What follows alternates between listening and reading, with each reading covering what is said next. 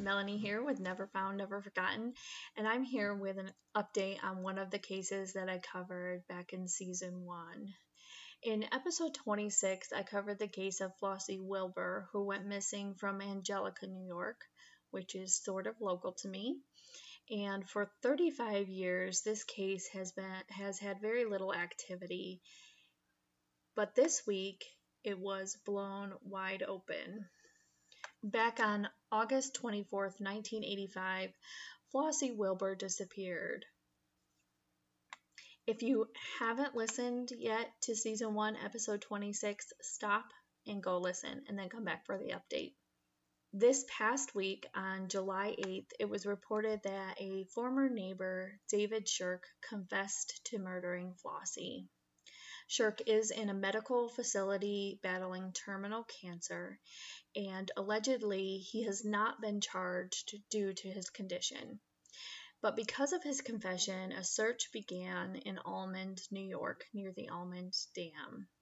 And Almond is a town about 13 miles away, but it's de- directly connected to Angelica um, by Interstate 86.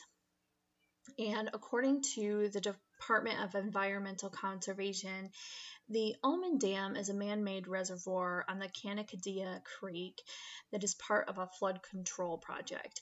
And this area does flood frequently um, to prevent major flooding of roads and residential areas. So, because it floods frequently, I don't know how hopeful they are to find any evidence of Flossie's remains. Um, this is an area I drive by quite frequently, at least a couple times a week. In the initial episode, I mentioned that Flossie kept a journal, uh, sort of a burn book of sorts, where she badmouthed people in town. And it's no surprise that Shirk made the journal a time or two. Um, it is also known that she did throw human feces at his house and also recorded in this journal are things that she stole from other community members. We don't know a whole lot about David Shirk. One article written by John Anderson, who was originally the editor of the Wellsville Daily Reporter, and he is now the editor of the Tyler, Texas Morning Telegraph. And he has covered the story quite extensively, and he has the most information on David Shirk and he reports that Shirk was um, a hoarder and an antique collector and had a year round yard sale in Angelica. And his home was actually condemned, and he lived in a shed that he built out behind his home. But what's interesting is in 2015, the show American Pickers was in the area, and they actually stopped and checked out Shirk's collection of stuff um, however, that didn't make the show. People describe him as being a little eccentric, but likable and friendly, and those things certainly cannot be said about Flossie. However, Terrence Parker, who is an Allegany County Court judge, said in Anderson's article, quote, it doesn't matter if someone liked the victim or not, they're still a victim. The hard part comes in getting cooperation from people because they didn't like her. She may not have been anyone's best friend, but she is still a member of a community and she didn't deserve that to happen to her. End quote. The New York State Police released a statement on July 10th that said the case is not solved and is still being investigated.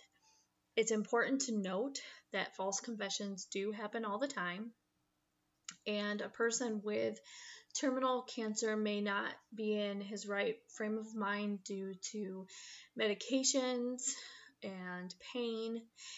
Um, because of Shirk's health, it's unknown whether investigators were able to continue to question him and find out more information.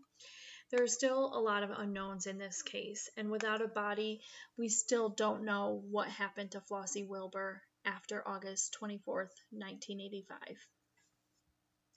I will continue to monitor this case and provide you any more updates that do develop.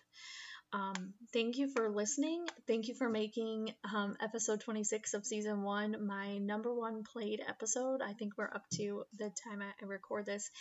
Um, I think I'm up to like 551 plays and just that episode alone. So thank you so much for listening to that.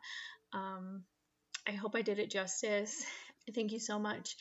I hope you check out some of the other episodes too. Um, again, if this is like the first time you're tuning in, my goal here at Never Found, Never Forgotten is just to bring some awareness to some of these cases that don't receive a whole lot of media attention or sort of fade out of the media spotlight that we don't know a whole lot about just to give them some of the attention that they deserve. If you're new to the podcast, you can find me at on Twitter at at Never Found Pod. You can find me on Facebook. I have a Facebook page, Never Found, Never Forgotten. Thanks for tuning in. Bye.